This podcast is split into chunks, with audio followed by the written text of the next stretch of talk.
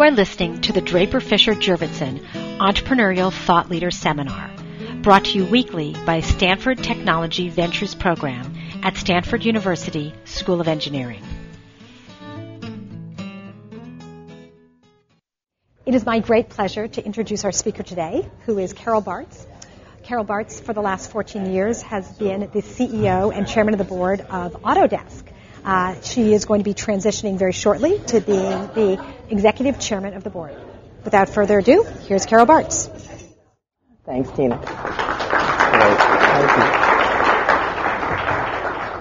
Hi, everybody. Where are all your colleagues? There's a lot of red chairs in here. Let me tell you what I uh, want to do today. I'm going to tell you a little bit about Autodesk because I love Autodesk and I'm proud of it, and maybe some of you want to work for us someday. Uh, and then the reason all these sheets are up here is because what I really like to do is get your questions. And rather than do question answer, question answer, I like to get all the questions at one time, at least all the ones you have it at the time. And then I can kind of see the themes uh, emerging, and that helps me then understand um, what to tell you and what some of my thoughts are. So that's what we'll do. So start thinking earlier than you would normally uh, about some what some of your questions might be. So let me first, uh, and I, I've been told that while many of you were told to go up on the website and whatever, you probably didn't. Gee, what a concept. So let me give you a thumbnail. Uh, I'm a University of Wisconsin computer science graduate, long time ago. Love computer science. I just, I love programming. I love the whole concept. Ended up out here in high tech after going through digital equipment in Boston. Came out here to work for Sun when Sun had about 100 people and left Sun when um, they were about four or five billion in revenues and 13,000 people, and I ran half of them. So I had all of worldwide sales and so forth. Ended up at Autodesk 14 years ago CEO. When I went to Autodesk, it was a one-product company, uh, product called AutoCAD, fantastic product, but one product. And and one of the first thing that folks realize when they start a company or they join a company is one product is great, especially if it's good, but it's not sustaining uh, for the long term. And so my, my first job at Autodesk was to get past AutoCAD, get into other areas, um, which we certainly have done over the last um, 14 years. We, when I got there, there were about 1,000 people and 270 in, in revenue. We just announced the, our fiscal year results yesterday. We're at 1.523 uh, billion, about 6,000 employees. And, you know, we have a great balance in the company. About 35% of our business is selling to the manufacturing sector, about 30% to construction and architecture, 20% to infrastructure, so that's anything that's built outside. So roads, bridges, what utility, airports, ports, that sort of thing. And then 15% is in the entertainment, media and entertainment business. So all those games that you're probably playing uh, on either consoles or PCs, the movies you see with special effects, anything you see that can't possibly be real, our software did it. So the way I, everybody needs an elevator pitch. My elevator pitch is if God didn't make it, one of my customers did. And that is whether that's the, the entertainment world you're dealing with or whether that's the real world, the physical world um, that you're living in. And that's really what we're all about. Um, very, very exciting time as a company. This is our fourth year of plus 20% growth, um, and in high tech, that's pretty amazing. Last year, we were the number one performing stock on the uh, S&P 500.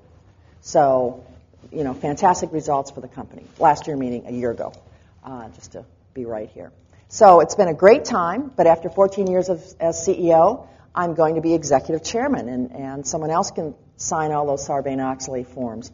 Um, just a little dig in case you don't know what that is, it's not a lot of fun lately being a CEO, but that's not the reason. It is after 14 years, and I'm going to be executive chairman.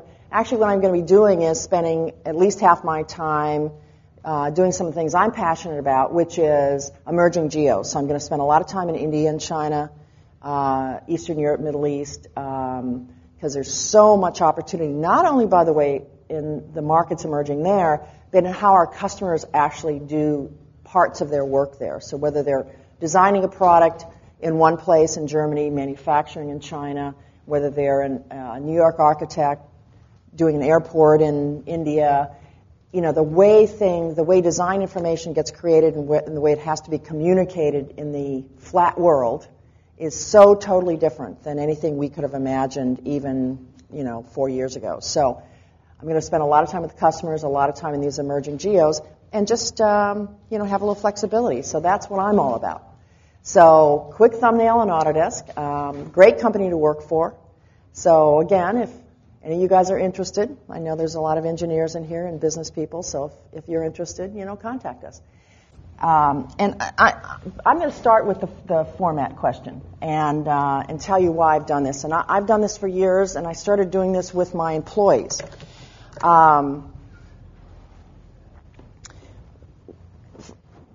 first of all, uh, typically, uh, when I go around the world and talk to employees, um, there's always some message I want to give them. I mean, that's my job is to. I'm already so sick of the message, but that is my job to to deliver. How are we doing? You know, cheerlead. This is a problem. Let's do this and that. Once I'm past that, I really want to know what they're about. And what I found is by doing question answer question answer, I could get bogged down in an area that somebody zealously had put their hand up first but that isn't really what everybody else wanted to know about. And so by doing this, I could go thematically. Now, here, this, these questions were about me, more personally. These questions were about the company. And these questions actually were um, about outside trends and things. So you can see how I started grouping them. I also then, in answering, don't have to answer this, this, this. I can lump, I can kind of do a speech around the concept. And that's how I started this, this whole concept years ago.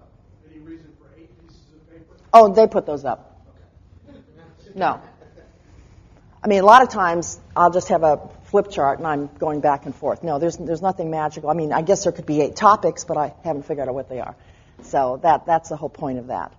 Um, so let me first, let me first sort of start with um, a little bit on company issues. Um, you know, um, let, us first start about this concept of one product to many, and in a, in a way, it's also this concept of AutoCAD as a standard.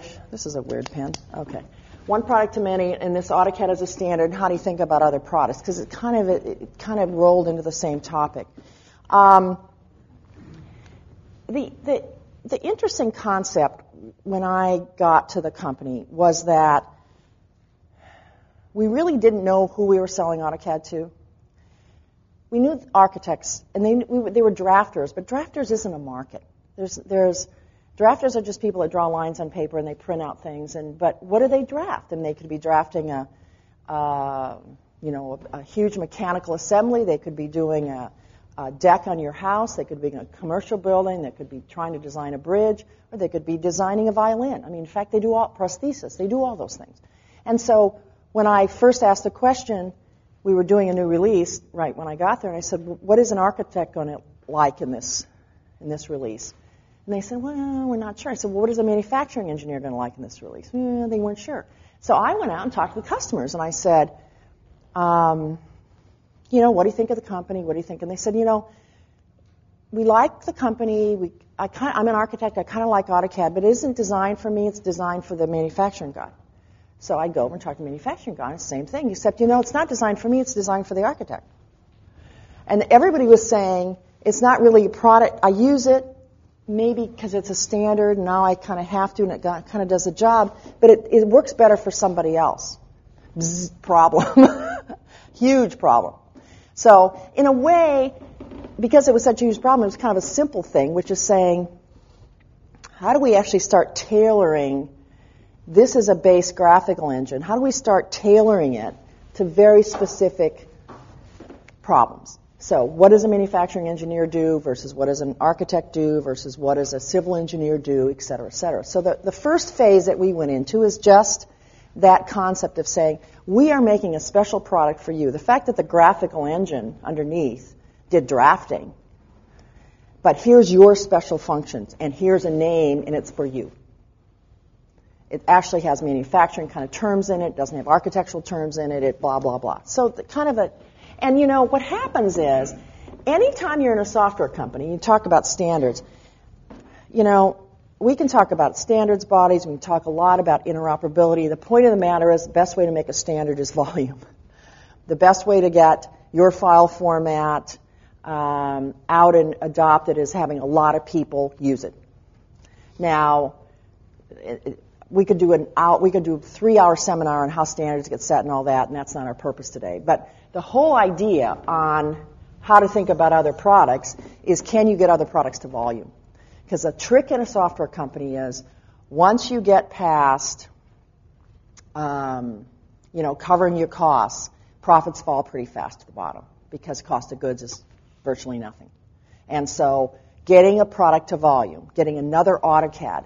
I mean, when you look at a company like Adobe, what is so great about them is they have three huge products. And that is just profit, profit, profit. You look at Microsoft, you look at Office, you look at at the OS, profit, profit. They can screw around in a lot of other areas because they've got those huge profit machines. And that's what software actually gives you. So, absolutely, every time you think about another product, you really think, can I get a volume product out of this? Now, tying into this, you know, a lot of these people want, a lot of you want to start companies and what's important for us. You know, when, when we take a look at an area, and I'll give you an example, building. It's very easy to say, well, we're just going to design a product that an architect can use. But you know, that's not the whole job. What does the structural engineer use to make sure that the building stays standing? What does the construction company use to make sure you have construction scheduling, risk management, bidding, you know, on and on and on? All those are sort of add-on things that you can sell to similar kind of customers. In fact, what we say is for every person that designs or makes a blueprint, as you would know it, or a drawing, 10 other people do something with it. They either have to do analysis on it, more design on it, buy on it, market it, construct it, manufacture it, whatever. How do I sell to those other 10 people? So when, whenever we talk about what other technology can we buy, it's is there some additional things that customers in our space would use? We're not as interested in running out and saying, let's go sell pineapples to somebody. Um, we're very interested because the space we're in is so huge, it does build the world, in the kind of companies that add on to our kind of technology. And so, and again, whether that's in the manufacturing space, infrastructure, so forth. And that's how we think about the world. We tend to make six, eight acquisitions a year, and they tend to be around.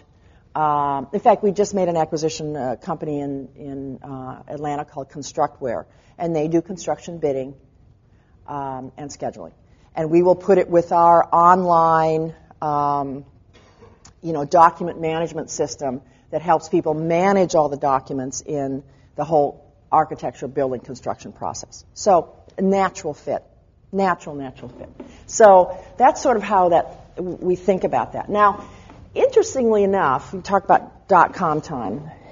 Here we were kind of moving along. So, I got there in 92, and two things had to happen. First of all, we had 10 years, we had a 10 year old AutoCAD. So we had very gnarly 10 year old technology. And, and again, putting it in sort of building terms, we had a foundation that had a crazy kind of Winchester house on top of it. so, you know, it, it, it no longer supported itself correctly. It had to be totally re architected. So the way I like to explain it is you know, we're heading down the, you know, 101, 100 miles an hour trying to change the tires. And that is exactly what we were trying to do. Because we had one product, we had to, you know, get, a, get other releases out, and we had to be changing the core of the product. That was a really bumpy time. Made it through that time, not without a few histrionics, I will tell you. Very bumpy time. Started verticalizing, so we had vertical products, and what happens? Goddamn dot com came. And I have to tell you, here we are. We are a software company. Now rem- remember, in those times, software was out. And we sold to the oldest line customers you could think about manufacturers. I mean, we were not popular. We were not popular. So it, you know, and again, it goes part of this, you know, how do you reinvent yourself? How do you reinvent the company? And I'm, I remember staying up at night saying, I thought you kind of slid into irrelevance. I didn't think you like fell off the cliff into irrelevance. And I really felt like all of a sudden I woke up one day and nobody cared. And it was so bizarre. It was so bizarre. And so one of the things you get to do as a leader is you get to, you know, be morose for about five minutes and then you got to pick yourself up and go.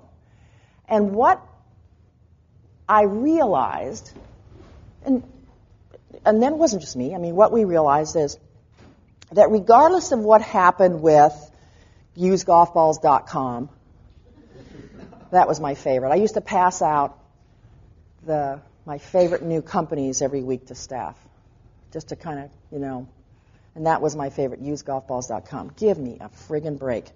Um, I have a lot of used golf balls, and I did not need to find them on the internet. um, what we discovered is, regardless, networks, large networks, were going to irrevocably change the way our customers worked. And that was before Tom Friedman and the flat world, and it was going to absolutely change if the because uh, think about it.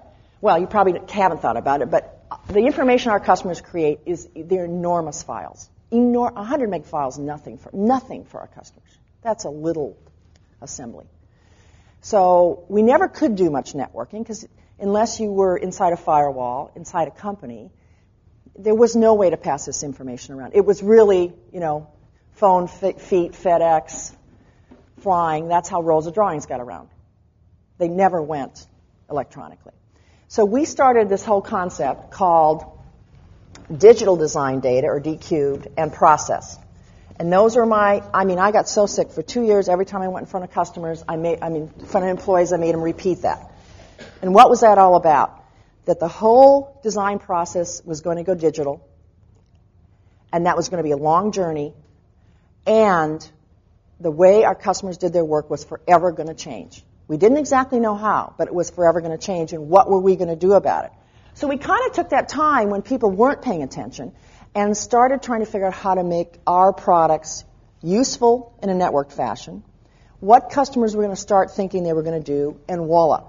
So interestingly, when the recession hit for all those kind of companies, we were ready to go. So we've been, I mean, our return in the last five years is, you know, we're like number two in the software industry for return in the last five years. So in the toughest time that high tech has had, we have done the best because we took the tough time and just got ready. And that's the kind of growth that that um, that we've seen since then. I mean, it's just been, you know, fantastic growth for the company. So, you know, kind of interesting, you know, and that, that goes to, into this how to spend time with the customers. Listen, we have a lot of people in the company that we do blind, cus- you know, the customers behind the mirrors. We do, um, we have a huge user group worldwide, and we do their, you know, favorite uh, wish lists, and they vote on wish lists internationally, and what do they want us to do, and all this sort of thing. Um, what I do with customers, believe it or not, two things happen when you're a CEO and you go out and talk to a customer either they just sit there kind of awestruck because you visited them and they're, they're and they play nice, or they, they they get you by the throat and decide they're going to tell you every bad thing the company did, and it's usually not. It's one or the other. Uh, it, believe me, it's usually one or the other. Um, I love the ones that say, I, and I always say, what can we do better for you? What are your issues? What's happening? And um, so that's what I do with customers. Thank them for their business and try and get the executives to say, gee, what's happening. How do you like Autodesk as a partner? So, um, and of course, let's face it, I'm the chief salesman. That's my job. In fact, when I go sign the the uh, form to go when I go into enter other countries and they go occupation, I always write sales. I don't want to, you know, I, I don't want to write CEO because I'm afraid they'll kidnap me anyway. But I figure somehow that's all connected. But um, I always write sales because that's my job. I absolutely believe that's my job. Um, from a global uh, standpoint, global strategy standpoint, um, it's interesting. We, we, were very unusual as a company. We had, I think, 14 founders, no VC money. Three of those were Europeans. So we were in Europe very, very quickly. We're 60% interna- international. We have been for years. So going to, we sell in 170 some countries. So, so going international is not a new concept for the company. In fact, one of the smartest things the founders and the, and the folks did those first 10 years is have an, have an open API before they were even called APIs, um, so that you could take our AutoCAD and they could actually localize it. And I don't mean language, but building standards. Because the way you build in Germany is not the way you build in Iowa, is not the way you build in India. And so uh, we have about 2,000 third-party software companies, some large, some couple-person companies that actually specialize our products for certain markets and certain industries. And that really has helped us go global. Now, there's actually something more important in how you do business in emerging markets that I personally think a lot of companies aren't doing enough of, and that is really paying attention. I mean, I call it, we call it kind of the McDonald's Starbucks factor. We literally have a pricing index. I mean, if somebody, you know, what do you pay for a Starbucks in this country? What do you pay for McDonald's in this country? And and why is it that you would pay the same for AutoCAD in that country? I mean, I go. I was in Chile a couple months ago, and the Minister of Education said, you know, Miss Bartz, you know, if we only make, if our our average worker only makes X amount, how can they pay 3X to buy your product? Well, they can't. So what are they going to do? They're going to steal it, or they're going to do it by hand, and it's usually the first. Um, about eight products are stolen for every one bought from us. So that gives you an idea of how deep the piracy is. So we'd be a, you know, 10 billion plus company if we could monetize all the products that have been stolen. Um, so you have to pay attention. You know, what are the wages in this country? What is the, you know, what are the, you know, what's the living pattern in this country? You got to price accordingly, and you got to package accordingly. And a lot of, I know a lot of multinational companies get very nervous about that concept because they think, well, then this company's going to, this country's going to feel cheated. Why can't they? Why do they pay six thousand and these people pay six hundred? Well, you don't get over it. That's how that's how it works. And so one of the smartest things we do emerge in the emerging countries is really look at wage standards, labor standards, that sort of thing, and we price accordingly. You also, of course, have to, you know, certain things you have to do with language, certain things you have to do with their particular manufacturer billing standards, but that's pretty obvious kind of stuff. Um, the other thing we do very, very importantly is we don't send um, expats into these countries. We hire locally. Um, the whole operation is local, and it works very, very well for us. We, we just are, have not ever been a company that sent our, you know, Americans out over the world. Ju- that just does not make a lot of sense. Um, so, from a global strategy, let me just say one more thing about the flat world because I love the fact that Friedman did the book because it gives us all a language. Um, the whole concept, though, is it is forever changed how we find resources as a company, how we deploy resources as a company, how we sell as a company, where we manufacture and market as a company, et cetera, et cetera, et cetera. Forever changed. And what I tell my customers, uh, we just had major account seminars um, around the U.S. in the last few weeks, and so we bring CEOs in, and I kind of do a CEO to CEO talk. What I say to customers is if you aren't thinking about how you're changing your company, you will not be a relevant company. If you are not figuring out how you do your work 724, and by 724 it's not only, you know, are you waking up with the clock, which is okay when the, you know, uh, Europe goes to sleep, the U.S. wakes up, and Asia, and so on and so forth. But how are people? How can people actually be doing jobs simultaneously? How do you get information over to your you know, new China customer um, in the hands of your salespeople so they can be effective first shot, you know, and, in their first presentation. And you know, most people are just scared to death of this whole concept. So it is forever changed. And that, so the idea of not only viewing emerging markets as a, as a great potential, I mean, India just passed the magic $500 per capita income, which turns a country to have a vibrant middle class. That's huge. That's a huge deal. They're going to buy things like shampoo. Why is that important to us? Guess what? Shampoo bottles are stamped out with big hunkin' machines. Who designs those machines? Guess what? Engineers that use our products. Who designs a building that those big hunkin' machine goes in? Guess what? Architects that use our products. On and on and on. And um, I love going into a drugstore and I mean, just I, I get off on saying There's a hundred different bottle types here. Now, it's not just did somebody draw this design, you know, for that bottle. Why do I care?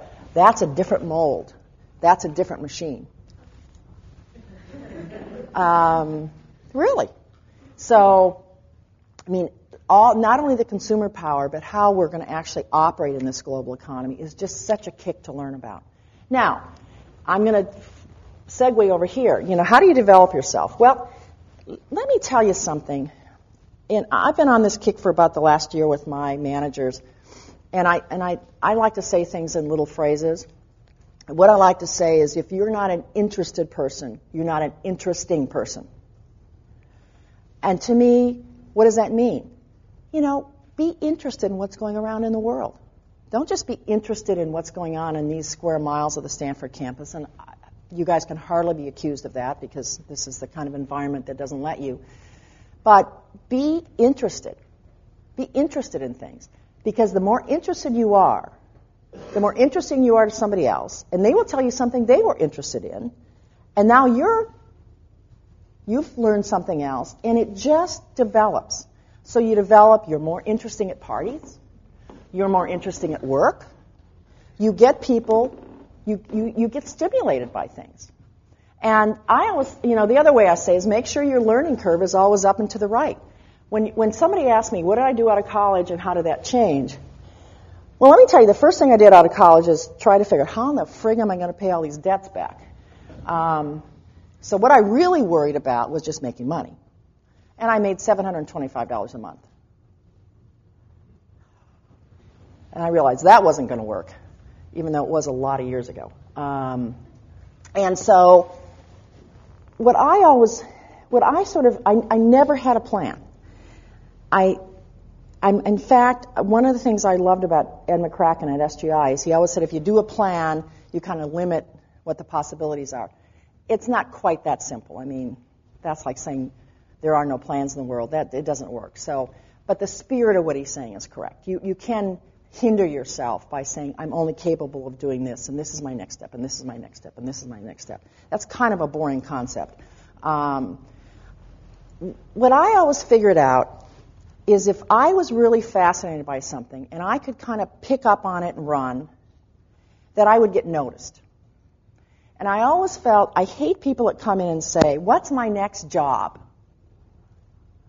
My answer usually is, Your next job is somewhere else. Because, first of all, I don't have time. Nobody, let me give you a tidbit. This is a tidbit, Tina. Nobody gives a shit about your career but your mom. and you. And you. Seriously. Your manager doesn't, because your manager is worried about his career. His manager doesn't. Nobody else does. You have to worry about it. What do you, that doesn't mean you go asking everybody what your next career job is, because they're worried about their stuff. So you know what? Just do it. Get ready for the job. Do the next job. Prove yourself capable. I always got the next job because they always sort of figured out somehow I had sort of done it. And gee, let Carol's kind of taken that leadership role and we're going to put her there. So the first thing you always have to do is do a good job in what you're assigned to.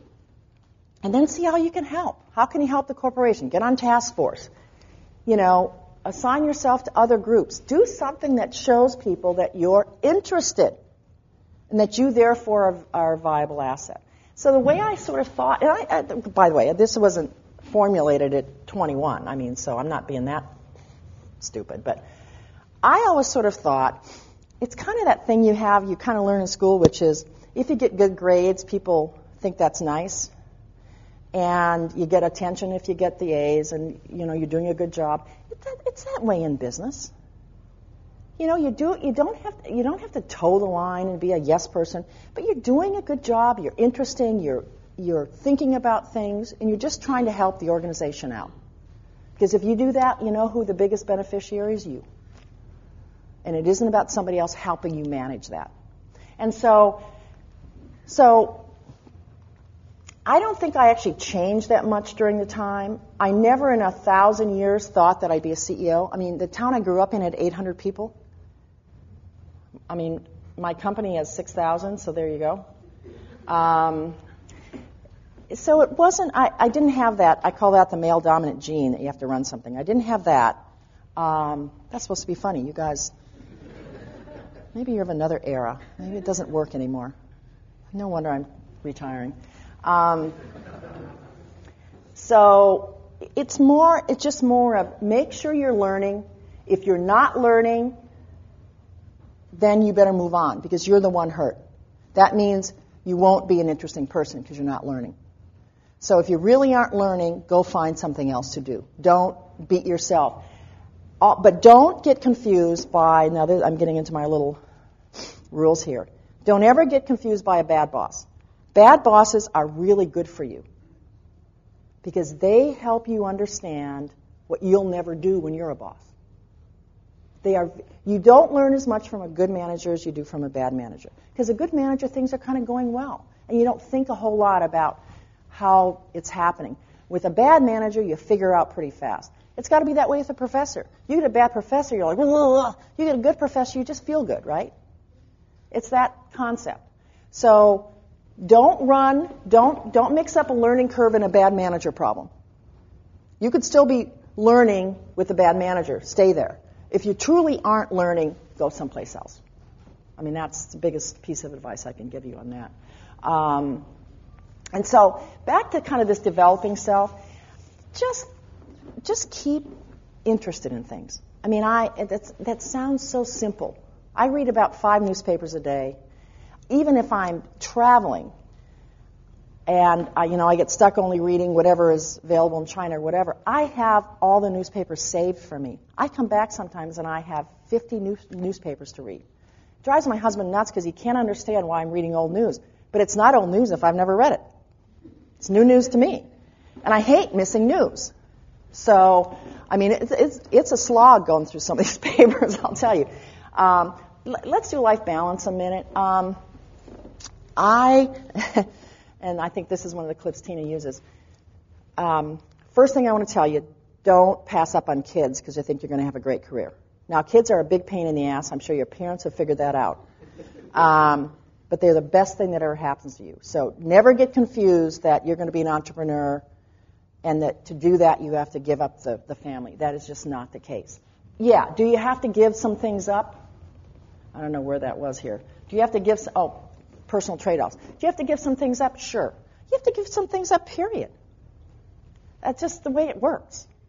Um, but on this whole idea of, of, you know, how you balance yourself and so forth, the biggest piece of advice I can give you is understand this longer time frames than people usually give themselves. You know, my, the, the favorite way I like to explain this, if you really talked about a balanced life, you would really start by saying, you got to get up in the morning, you better get exercised. You know, I'm a wife and a mother, I better get that hot breakfast on the table, I better clean that house before I go, mm, you know, be ready. On the way to work, I better check in with my college friends because I got to keep your friend network going. You know, get to work, do a great job there. Oh, little charity work. Okay, I got to get that done. I got to teach a class, got to give back to the community. Here I am. Oh, hot dinner. Uh, got to help with that homework. Uh, sex. I don't think so. Um, who can do that? That this is balance. Does this look like it's achievable? This is a not. This is a non-functioning concept. This is what balance is. It's a constant maneuvering of catching things before it hits the floor. Seriously. Oh, I haven't been home in a while. I've been traveling. And by the way, I've been traveling, so this weekend I'm not going to take Autodesk calls. I'm not going to do email. I'm going to pay attention. Oh, you know, this, that. You get the concept. Give yourself longer periods of time. Set yourself, I mean, I, when, when my daughter was in grade school, when she cared about spending time with me, um, I would sit down with her, and I started, by the way, in kindergarten and said, we took the school calendar and we circled the dates. I said, I will be here for Halloween party, Christmas sing, blah, blah, blah. Anything else is a surprise. So don't come home and say, Will you drive on the school trip to see the snakes? I don't think so, Bustamans. Not in my plan. Um, so and so what would happen is she never came home and said, "Oh, you're not coming," because she knew that's what we were going to do, and I would try to pleasantly surprise her a couple times. What did she learn? She learned obligation. She learned scheduling. You know, she learned she had a busy mom. I mean, whatever. But at least we didn't. I wasn't running around feeling pressured every minute that I wasn't doing something, and it just worked better. So on this life balance, you're going to make choices over and over and over again. Just try and put them in context and give yourself a longer time period and explain to people that's what you're going to do. I mean, I'll say to Bill, you know, I'm really busy until June. I am really busy till June. I'm going to go light July and August, and then I'm real busy until until Christmas. He knows now. Now he forgets, so I'm going to have to tell him a few times, but um, but that's the way you operate, and that's the way you should think about managing yourself going forward. Um, uh, let me see. Learn sales. Listen, I was a sale, bag carrying salesman. I absolutely, I mean, uh, my other big piece of, oh, I've given you a lot of big pieces of advice. Being a salesman is a great learning experience. A fantastic, you know, being out there and carrying a quota and convincing somebody to buy your product and service is a fantastic learning experience. Um, uh, you know, I, I think every engineer should do it. I think every finance person should do it. That's usually pretty much a stretch, but um, you should do it. I mean, it's it's and it doesn't mean you're going to make that your lifetime profession, but understanding what it takes to represent your company and your products and services to the public and to your customers is a huge, huge deal. And you know, I did that with DEC, I did that with 3M, and I did that with Sun. So I was, you know, I, I sort of I have this this concept of the pyramid for your career. You know, don't be afraid of doing a lot of lateral things.